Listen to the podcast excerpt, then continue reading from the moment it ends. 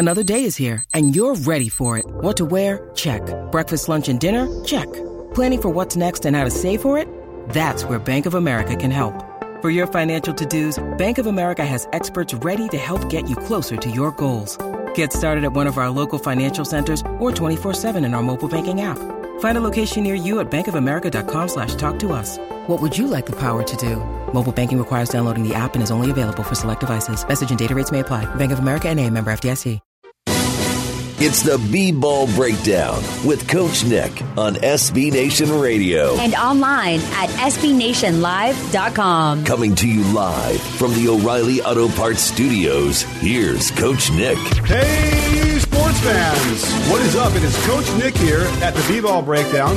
As always, we're here every Tuesday night at 5 p.m. Pacific, 8 p.m. Eastern to talk about the NBA from a coach's perspective. That's my perspective, where I take video and I break it down with freeze frames and voiceover and slow mo and all sorts of interesting stuff. And we do that over on the YouTube channel, which is a very popular channel. People love to flock there to see what's going on. We don't just give you the highlights. We tell you why the highlights happened or in the game within the game, the little things. Like, for instance, the video I'm working on today is going to be about Kyle Korver and why he's disappeared, what the offense is not doing to help him or hurt him.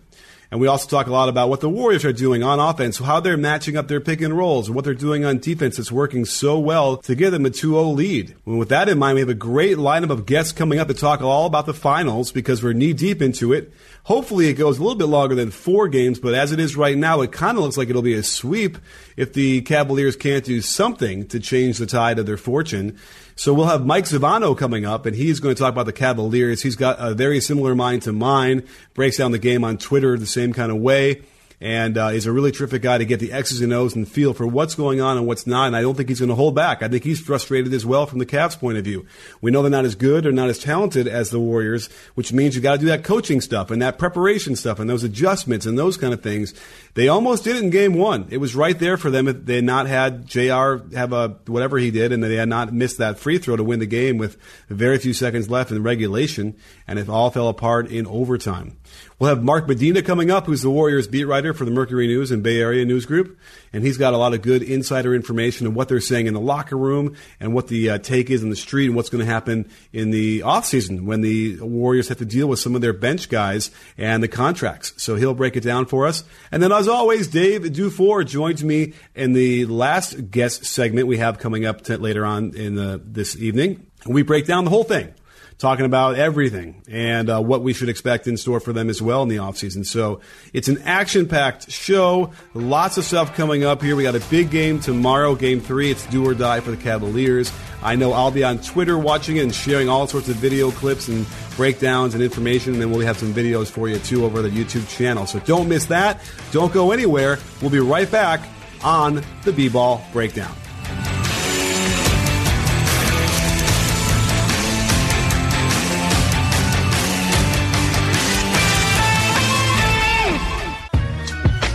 It's the B-Ball Breakdown with Coach Nick on SB Nation Radio. Coming to you live from the O'Reilly Auto Parts Studios, here's Coach Nick.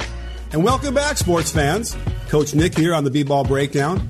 And I'm very excited to begin the show with a nice in-depth breakdown of what's going on from the Cavaliers side of things.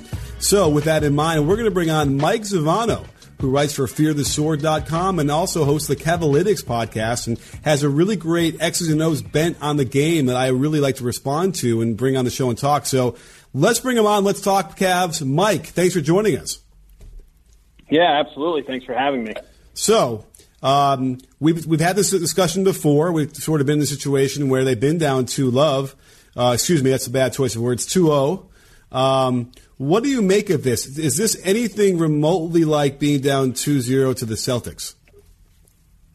Well, of course, it's you know nowhere near the same caliber of basketball team. So I think it's in a different stratosphere in terms of the task that you have to accomplish to you know get back to even in the series. But um, I think that you know the the Cavs going home hopefully will be able to shoot the ball back you know a little bit better, at least from downtown. And if they're able to shoot the ball better, uh, their chances of winning definitely, you know, increase. I'm not going to say that they should be necessarily favored in either game, but uh, the three point shooting in the first two games has been extremely detrimental to their fate. What do you think is the root cause of the three point issues? It's a good question. Uh, I think that, you know, part of it just potentially is the road shooting for whatever reason throughout the playoffs has just not been good. And I'm not sure if it's because the players, you know, whether they're the role players, have a better level of comfort with the home rims or something of that nature. But you can't say that they're not getting open looks. I mean, they're creating a ton of them. You know, they're shooting only eight of 33 off of LeBron's passes. Uh, Kevin Love's one of nine. J.R. Smith's two of eight. And those are guys that you expect to knock down those shots when given the opportunity. It's funny because I'm doing a video right now. I can't seem to get it finished, and I'm trying desperately to uh, on Kyle Korver and his complete disappearing act. And I have actually a really good song that kind of captures that to some degree. Um, and it's interesting to watch you do I, we talked about this we'll talk about this later in the show too with Dave DuFour, but I want to I'm kind of curious your question your your question your answer to this question. How many pin downs do you think that the Cavaliers set for uh, Kyle Korver in game 2? Uh, not including the you know stagger wheel type action, just straight wide pins. I will take any kind of action where some other player facing the baseline stands near him and tries to get in the way of his man. Um, I want to say three. All right, I saw two, and one of them was after they waved okay. the white flag. and uh, okay. it's it's just startling to me. I have clip after clip of him holding onto his shorts, just kind of standing there, waiting on the weak side, and uh, it really is mind boggling to me because to me, that's where all the great action is. When his gravity is, is sucking up some of the defensive focus, it opens up things, even for LeBron. Like he had a, a assisted LeBron on a, he came off of one, I think it was maybe game one, now my mind is mush, and he, he gives it right back to LeBron who goes right to the rim for a layup. Is there any explanation as to why they seem to go away from the actions that seem to help them so much? I think that their offense becomes too compartmentalized too often, where say they're focused on you know getting Steph Curry switched on to LeBron James, and that will end up being the only goal of any possession, and mm-hmm. therefore it comes at the detriment of you know whatever else might be going on off the ball. And in order for them to establish the Korver pin downs, you know, that needs to be their sole focus. And I do think that Golden State deserves credit for the way that they guard Korver. Uh, they basically say that they're going to, you know, switch anyone onto him. It doesn't mm-hmm. matter if it's a center, a guard, or whatever, and they're going to live with the consequences if that means, you know, a Kevin Love post up or a Tristan Thompson, Larry Nance, and I think that that's an important part of it. But I, I really do think that you know that the Cavs just don't do a good enough job of running multiple actions at the same time and that lack of sequencing is, is an issue for the, the Korver pin downs in this series. Sure. And I would a- argue that like that compartmentalizing, while it might seem like the best way to go, actually, yeah, does is a detriment because there's no rhythm for the role players and the, and the guys who need to spot up. Um, and they just sort of end up standing around a lot. And, and so it's, it's a bizarre thing where I, as I've watched LeBron teams for years now, uh, they can't seem to sort of stick with what in theory would work. And the other thing that kills me is there's no Kevin Love, Kyle Korver weak side goodness that we had seen so well against Boston at all. In fact, they finally got it in game two once. And I don't know yeah, if you remember, I was to say the same thing. Yeah. yeah. it was a layup. They got a layup for uh, for for love, and it's almost like, yeah, right. do that more. Like at least try that another couple times. I mean, I guess the other problem is is when you're only playing 16 minutes a game, as Korver is, it is kind of hard to overlap love with those minutes too. So, you know, do we get to see more Korver in, in, in Cleveland? Yeah, no, I agree with you completely. I think that um, there just hasn't been enough uh, overlap of those Love and Korver minutes. And you know when they do happen, it, it seems as if if he's not involved in kind of an on-ball screening action, if Steph Curry's guarding him for LeBron, there's not a lot going on. And and we've seen the Cavs have have success with set plays in these in this series, whether it's that play you talked about, uh, obviously their elbow series uh, that's gotten them good looks out of the corner a few times, but they just seem to kind of go mismatch hunting a little bit more than they should, and it results in kind of some stagnant possessions. And you know that's not to say that their offense has necessarily been the problem in the series, um, but I think that they could you know kind of do better offensively, and that might even translate to helping their defense just by making more shots and then you know not having to play as much in transition. Sure, sure, and, and that, that's a fair enough uh, account. I mean, certainly they, there have moments where they've been scoring well, and that really doesn't have to be the issue. But I'm just one of those guys. It's like you, you know, you, uh, liability in theory on defense, right? Well, then if you're not going to give him the good stuff on offense, then he's then he really is. And in fact, I, he's making plays on defense, and that's the other thing that's kind of crazy about it too, where uh, you compare him to like maybe J.R. Smith, and it's like it just seems like a no-brainer. Give take J.R. Smith, take six minutes off of J.R. Smith's playing time, and give those exactly to Korver uh, just to see if it works. Uh, you know, I'm sorry, I'm ranting. I'm glad that you can be here for this session for me. Um, but you know, let let's move on to you know the last couple of minutes. Um, you know what they can do. Like, what's the key here to getting back in the series at all? Yeah, I think it starts on the defensive end. Really, I mean. Uh, you saw, you know, right out of the gate, the miscommunications on JaVale McGee slipping uh, ball screens to the basket, creating wide open dunks.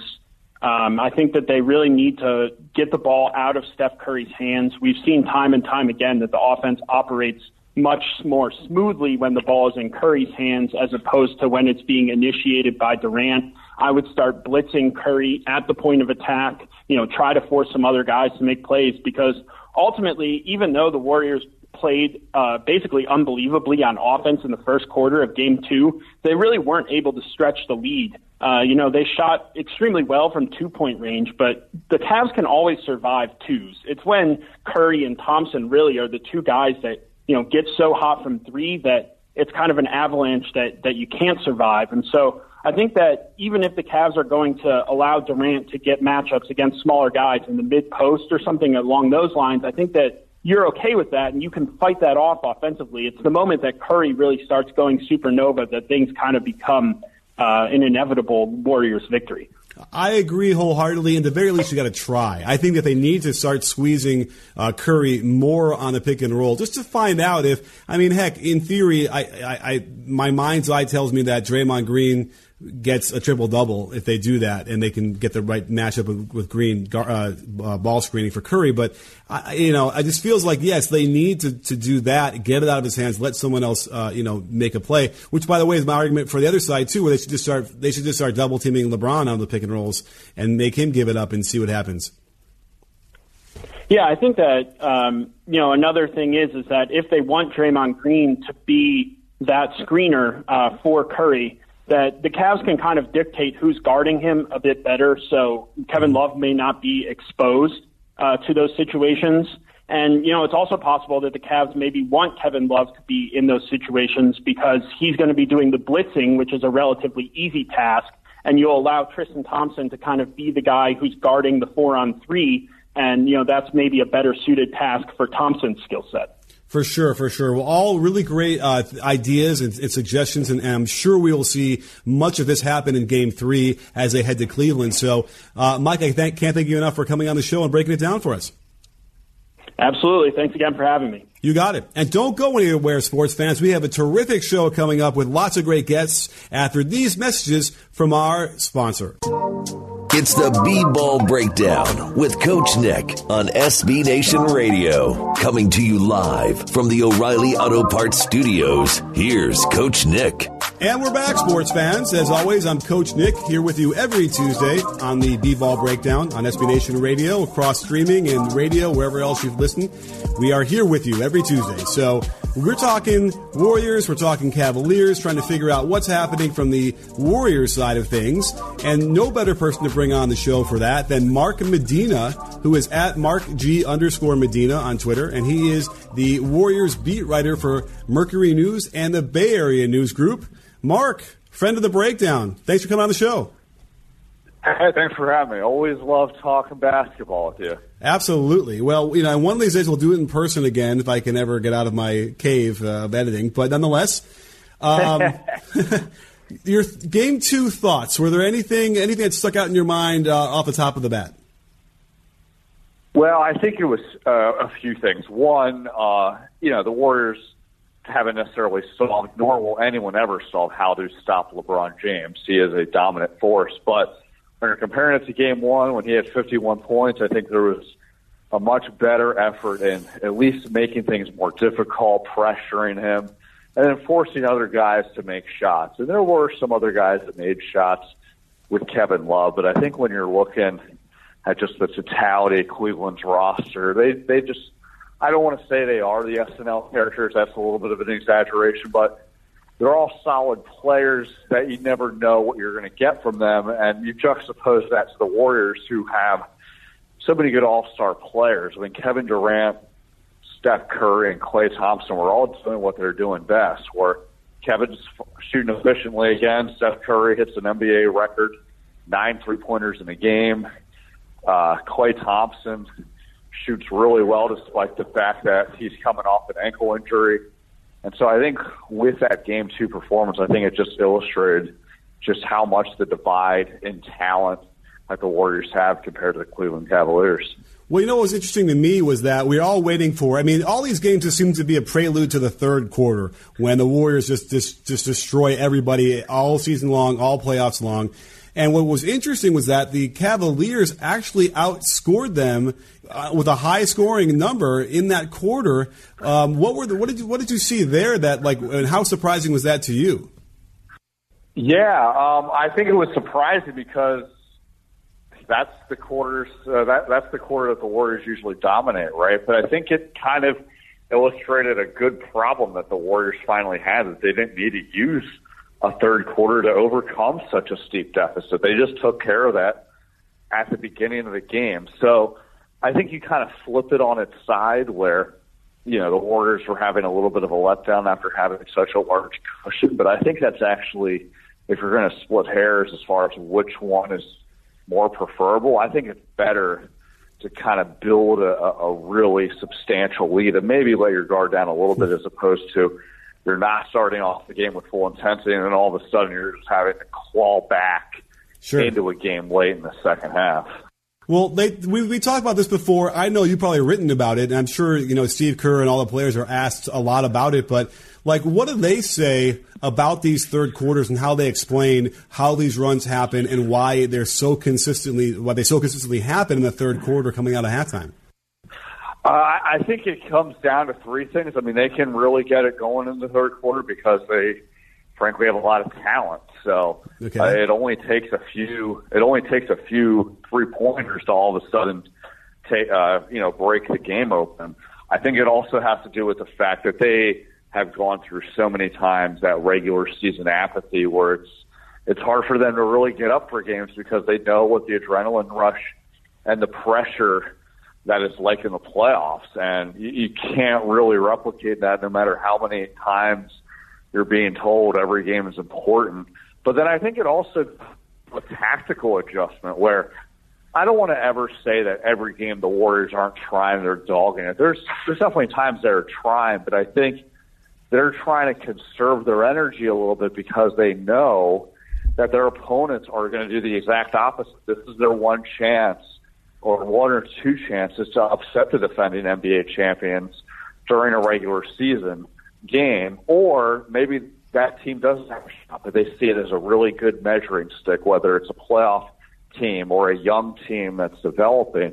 Uh, they use that game as the barometer, and they know that they're going to throw everything at them. And then, you know, a lot of times once the halftime rolls, they're they're kind of worn out. So it's almost the classic rope a dope in boxing, where you know, once they start to be vulnerable a little bit, the Warriors take advantage of it. For sure. And I know in years past we've seen that where when you got them down, like you mentioned, if you get them down a lot, it's almost like this is going to be more exciting because you know they're just going to really just start flinging threes up. And we, we, we become so accustomed to that that I remember, you know, two years ago even, when they started throwing threes off the dribble and all kind of stuff, that was still like a um, not a novelty, but new. And now it's just like ho hum, where here it comes, and it's going to happen at some point in the game. You know, whether it's the third, I, I think the game two key was it was the fourth when when you know Steph kind of went off. They just kind of shifted that normal third quarter run to like you know the beginning of the fourth. You know, big deal ends up being the same result, blowout. Um, what did you think, by the way, about about this series so far and where we're going with this? Is this going to be a sweep, uh, five games? What do you think? Yeah, it's hard to say. I, don't know if it's going to be a sweep or five games. I'm kind of toss, kind of a toss up between the two, but I, I can assure you it's not going to be a long series. I mean, they're game two. I think really just kind of established that that's probably going to be the norm and you know, you never bet anything against Cleveland because they have this guy named LeBron James who is so talented. But what I still can't get away from is in game one, LeBron James set a franchise record and a playoff record in points with 51, and the Cavaliers still lost. And it came down to so many different plays of, you know, J.R. Smith not knowing what the score and time was, and George Hill missing a, a free throw, and then them squandering overtime. And you would think none of those issues would really matter if you had a player that scored 51 points, but I feel like, you know, that's that was their best shot to take it, and they couldn't. And I don't want to say that LeBron's going to suddenly fade out through the series because he's still LeBron, and even at 32 years old in his 15th season, he has been playing really well. Sure, and I think if you need a complacency monitor or a um, a, a, a, radar for that, it's just the, it's the unforced turnovers, right? When you see the yeah. unforced turnovers, that they're just not focused, they're not they're just kind of not taking the game seriously. That's when you know, and I, it must drive Steve Kerr batty uh, from when he, they do that. Uh, and I mean, I mean, I know I throw up my hands just from a coaching perspective because you see, like, you know, you, that this it's not a good play. Um, that said, I suppose you know that carefree attitude does lead to a lot of the highlights we end up seeing from them. I think that's the is that the balance that Coach Kerr has to deal with every game. Yeah, that's always been the push pull with him because he always tells his guys, "Hey, work on hitting singles. Don't worry about hitting home runs." But yeah, to further that baseball analogy, the Warriors love hitting the long ball, not hitting out of the park, but hitting it for three and, and having some of that those highlight reels. And not only is it a push pull with that, but I think Steve Kerr is mindful of the power that that gives the team when they when they make a really cool player. They feel like they're playing with that joy and carefree attitude. And so he doesn't want them to be robotic. He wants them to have that personality. But, you know, there are times where it's, you know, it goes back to the to kiss the the kiss method. Keep it simple, stupid, right? And mm-hmm. sometimes uh, they don't they don't adhere to that message. yeah, I hear you. Uh, so, okay, so we think that you know most likely sweep five games. It could be over. Um, any kind of major decisions that the Warriors have to deal with uh, over the offseason? I don't see any dramatic moves being made because they have four All Stars that are all in their prime and pretty healthy. Uh, but but I think you're going to see a lot of changes to their bench, and part of it is I think just by design. A lot they have a lot of free agents. You should just go down the list: Zaza Pachulia, David West, JaVale McGee, Nick Young, Kevon Looney, Patrick McCaw. So there's a lot of roster spots to fill and evaluate. And I think when you're looking at all those guys, it's opened up a few things. Uh, we saw a logjam at the center spot, and frankly, not a lot of consistency there, even if Steve Kerr was trying to chase matchups. So I think that's going to going to see a lot of changes at the center position, and then I think there might be more urgency to add more wing players because I, I really doubt Nick Young's coming back. He's been inconsistent with his shooting, but also I think they want to account for the fact of what what's going on with Andre Iguodala this postseason, where he's been hurt and he's a valued player, but I think that they might want some insurance for next season in case there's more injuries that he has. Um, and then when you're looking at those two other free agents that I mentioned, uh, Patrick McCaw and Kevon Looney, I think there's uh, a recognition that they might lose Kevon Looney because of how well he's played. Mm-hmm. Uh, he wound up being an unrestricted free agent because they didn't guarantee his contract. But I think that there's more of a secure feeling with Patrick McCaw that unfortunately he didn't have the kind of breakout year that he and the Warriors were hoping for a second season, and he had, you know, pretty major injury in late March with his spine contusion. But I think in a weird way, because of those two things, I don't sense there's going to be that much interest in the open market for him. And, you know, the Warriors still can match his rights, but they won't have to worry about how much they dig into their pocketbook. But they do like him overall, his attitude, his overall potential. So that might be able to buy both parties a year to develop and then see where he's at for next season. Yeah, absolutely. I think you're right. And it might be a blessing in disguise as he becomes Andre Iguodala 2.0, or maybe even a little bit better of a shooter than him. And uh, they don't have to pay off the nose because of this unfortunate injury for him. So we'll have to wait and see. But uh, Mark, thanks for coming on the show. I really appreciate it. And uh, let's keep in touch. You'll, come, you'll have to come on the podcast proper as well for a for a real conversation sometime soon. Yeah, no, I, I always want to uh, be able to talk hoops with you. So whenever you need me, just let me know. You got it. Thanks, Mark. I appreciate it. And don't go anywhere, sports fans. We'll be right back after these words from our sponsors.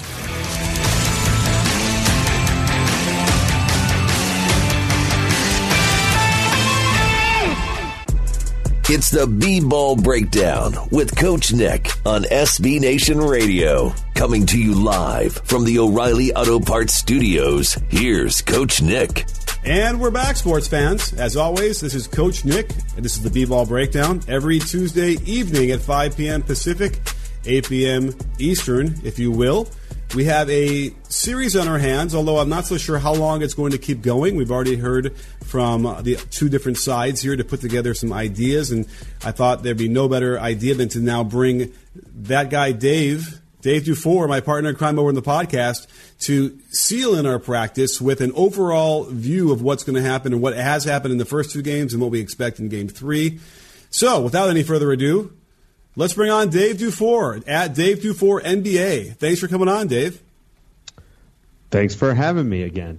Yes, as always, uh, you are my man, my go-to, my uh, um, whatever we call you. And we're going to talk a little bit about uh, the Cavaliers. I, I listen. I, I, speak nothing but positive things behind your back. Oh, I'm sure. I'm sure. I mean, you know, there's nothing negative to talk about. So, you know, right. It is all the, the package is complete.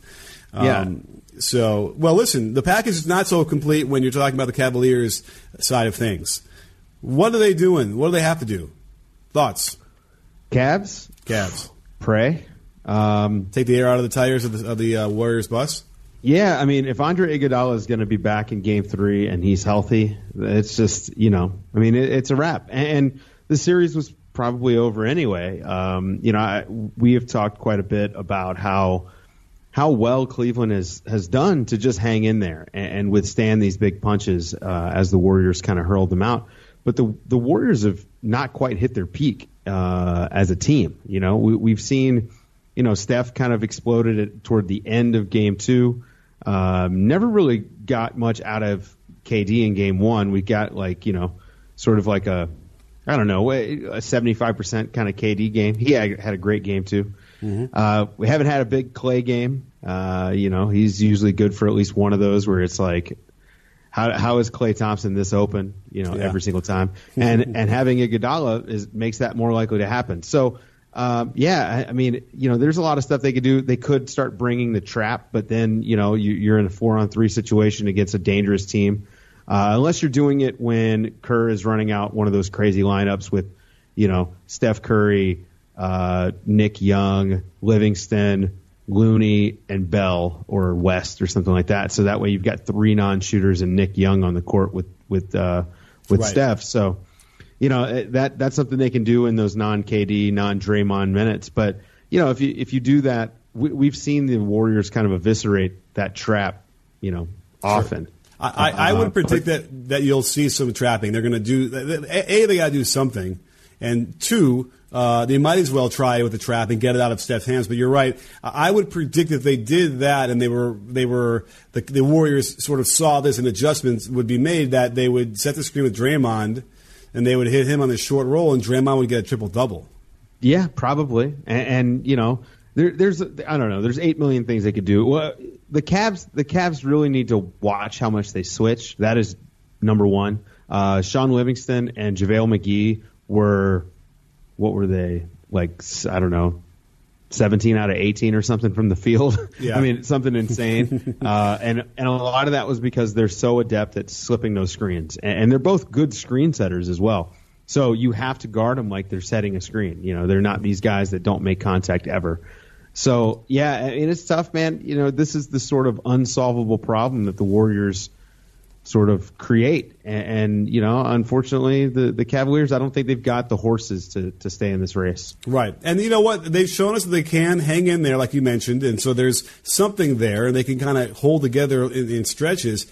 What frustrates me more, I'm doing a video right now that should be aired maybe while this is uh, being uh, broadcast, is the, uh, the video on Kyle Korver and his complete disappearance. And I have a pretty inspired song uh, to accentuate that disappearance and basically, um, you know, do you, do you, want to guess how many pin downs? And by the way, so obviously the pin down is what they run for him. It, it gets gravity to people. The people get focused on him. It opens up things for other people. Plus threes for him. Um, you want to guess how many he got in game two? One. How did you know? Did you read my tweet? No, I watched the game three times. yeah, okay. There was one at the very end that was a half-hearted version after they pulled everybody, so I don't really count that one. But yes, one. And do you know uh, they're, they're not even playing him and Kevin Love together, which was all that great weak side screening and rescreening action. They they're getting it. They did do it once. Do you want to guess what the result was in game two? A bucket, a layup, wide open for Kevin Love. So it's really again I, I rail on this every year and I rail this in every every you know I think every series that the Cavaliers are in, but like who? Did you ever see the movie Dave about the president? Uh, you know, uh, Kevin Kline looks Kevin like him Kline and takes over. President? Yeah. So he, he, brings his buddy in, Charles Grodin, to look at the budget, who's a CPA, and he looks at the budget. He's looking at these numbers. He goes, "Who does these books?" Well, that's the same reaction I have to looking at the Cavaliers' offense. Who is running the show here? Because they don't run the good stuff that gets them good shots nearly enough as that they should, as if there's nobody in charge and it makes me scratch my head every single season. Yeah, I mean, you know, it's funny when teams go away from things that work, or you know, if you look at the Warriors, the the Steph KD pick and roll I, with either man as a screener has been unstoppable. It's either an open three or it's a layup. So you know they've got they've got their own tricks as well. Uh, you know, again, it's tough. You know, uh, the Cavs just don't have the talent to match up with the with the Warriors. I mean, J.R. Smith is uh, would he start for any team in the in the playoffs? Oh, aside oh, from no, yeah, Cleveland, that's a, you know, that's a great question. He should, yeah, right. He's not a starter on a title team, and I know he has a ring, so people can just throw that in my face all day. But it was a, the situation to win that ring was all time, you know, once in a once in ever. You'll never see that again.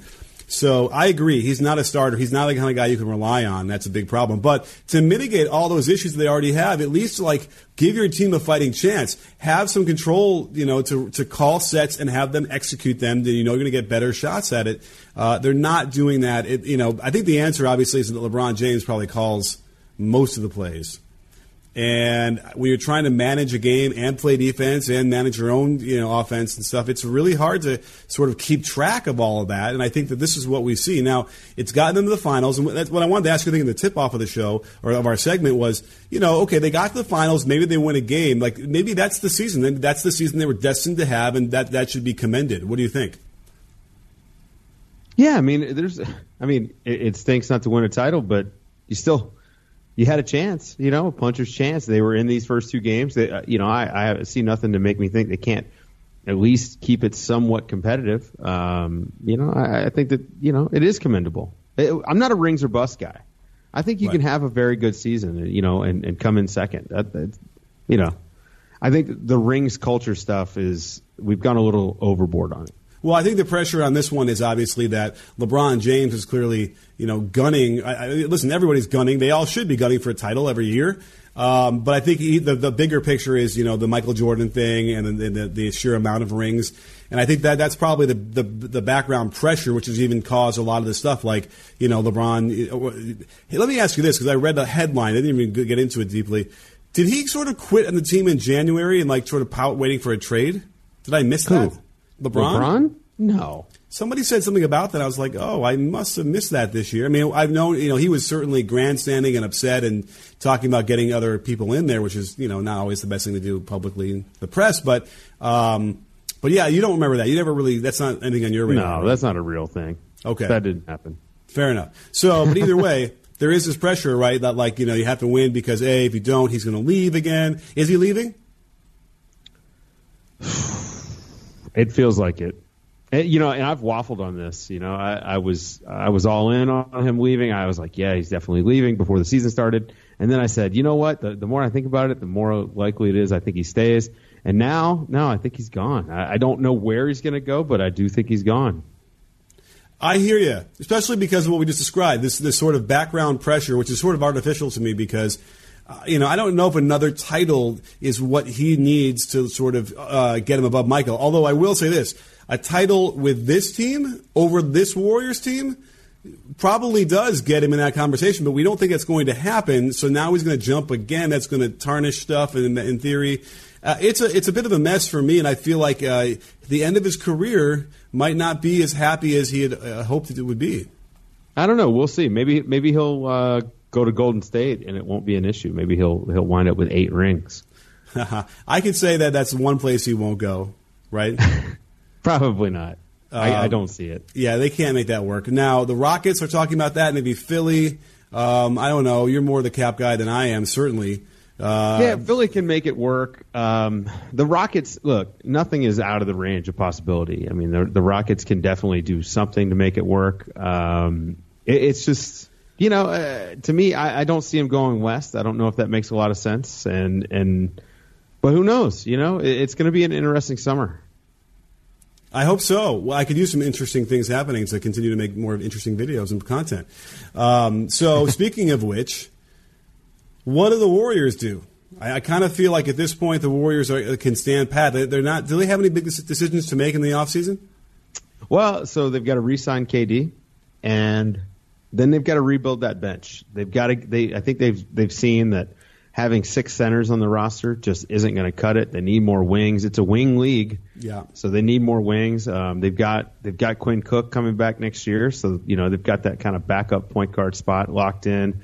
Uh, Iguodala is you know looking older. Uh, Livingston uh, is on an eight million dollar contract, which I think he's more than earned this summer. So uh, he'll be back next summer or next year. Um, got Jordan Bell coming back. Kevon Looney, they're going to have to figure out what they're going to pay him. Luckily for them, it's a pretty tight market this summer, especially for centers. So you know it's going to be it's going to be interesting. I, am assuming David West won't return. Uh, JaVale might because he he might keep playing on minimum deals. Got to think Zaza's gone. Um, yeah, and I doubt I doubt Nick Young comes back. McCaw is going to come back though too. Well, right. McCaw's going to be a restricted free agent, but you know the the money might get weird. Again, it's a wing league, and and for what he can do defensively, and, and he can actually handle the ball a little bit too. So you know you might see a team value him and and, and go out and make a big swing and and possibly get a good young player. You know? Maybe I'm not sold on that only because this year just wasn't what we thought it was going to be for him, and then he got hurt, which would have been a terrific showcase, which might ultimately benefit the Warriors overall because I'm sure they love him and they want to keep him, and I'm sure maybe you know this one more off season of, of seasoning will get him to where he needs to go when he you know now that he's seen it just how hard it is summer league compared to the regular season. So I would ride. I mean, I think that the Warriors would be more than happy to ride with McCaw, Bell. Um, you know, who else are we missing? Uh, uh, Cook. That, that's a good three, three guys off the bench. Uh, you know, and Livingston. I think that, that that's not bad once they get you know some more experience. Yeah, and it, I think Iggy is the big question mark for me. You know, do they? I mean, it, he's got like 14 million or something like that coming to him next year. Uh, he's got two more years uh, on his contract. So, um, how is that contract going to look next year? You know, that that's that's one of my one of my concerns. For sure. Well, I think that um, you know they'll have some champagne, they'll they'll have some fun, and then they'll, they'll have to sit down and actually think about that. But they have some time to, before that happens, uh, so we'll see. So, what are we saying? Are you saying a sweep? God, I yeah. got two sides out of you today. All right. Yeah, I think it's a sweep. I mean, it might go five, but but really, like you know how I feel about that. If you win in five, you you probably should have swept. right. Okay. Yeah. I mean, I'm I'm saying I think I was saying six, but obviously this feels like five. That game one man was a killer for them. It's too bad that uh, you know they they couldn't at least take away some of the dumb parts of it and give themselves a, a, a proper chance of winning that game. But either way, Dave. Fantastic conversation. Always love to have you on. Can't wait to see you back on the podcast over there as well. And uh, we'll hit, hit you up next time. Sounds good. And don't go anywhere, sports fans. We'll be right back after these words from our sponsors. It's the B Ball Breakdown with Coach Nick on SB Nation Radio. Coming to you live from the O'Reilly Auto Parts Studios. Here's Coach Nick. So there you have it, sports fans. That is another show in the books. Another terrific one with lots of information. I don't think you get this kind of stuff anywhere else. I love the three man format where we can give you a smattering of info from each team, and then Dave comes over and sprinkles up his goodness across the entire uh, subject. Uh, really intriguing. I don't know if I even weighed in. I think, you know, this series is going to be pretty short, which is too bad because obviously it's good for business. The longer we have, the more games we have. And certainly the fans get to benefit from having more intrigue and more drama and epicness. But either way, we'll still be around uh, doing lots of videos during the offseason anyway on the free agency and summer league and the draft. So we don't get a chance to rest. I don't get a chance to rest for a long time through the summer. So stick with us there. Make sure to follow me over on the B-Ball Breakdown at the on Twitter. It's a terrific, uh, fun conversation we have all day, every day throughout the games and everything. And then plus, if you're unable to watch the game, you can kind of watch it through my Twitter feed as I do a lot of video capture there uh, immediately, real time stuff. So make sure to go over there. The podcast is always up. We we broadcast at least I don't know, probably drop two or three every week with really great guests and really good in depth discussions about what's happening in the NBA. So Lots of stuff coming up. I even launched a whole new line of uh, shooting videos, or sorry, encore demo videos, where you can actually learn uh, how to become a better player, or if you're a coach, how to how to teach these things with more information. So definitely check that out over on um, it's over on my on my website. It's over on Twitter. You'll find that feed everywhere you go. And uh, other than that, I don't know what else to tell you. This series is probably yeah, going to be over. I, I still want to give the Cavaliers a game feel like they could still pick up maybe one of those games in Cleveland and just you know give the, those fans something to cheer about. But other than that, I think it's overwhelming what the Warriors have to offer, both from a talent perspective, but also this is the way they play. The ball moves. They lock down on defense as a team. It's really, you know, a pleasure to watch from a coach's perspective how they come together and do that. Uh, and when they're clicking on all cylinders, it's they're unbeatable, and there's no shame from the Cavalier side in in not, you know, winning more games or not beating them. Uh, that said, if LeBron could somehow figure out how to turn this thing around and actually win, then I, I, you got to put him in the conversation uh, as the greatest of all time over Michael. Um, but I don't know if that's going to happen. But if it did, I, I, would certainly have to really take a hard, long look at that, and uh, we'll see. But either way, thanks for joining us tonight. Another great show in the books. We'll be back again here next week on Tuesday, so don't go anywhere. And I'm Coach Nick, and at B-Ball Breakdown, not a channel, we're a conversation. You win,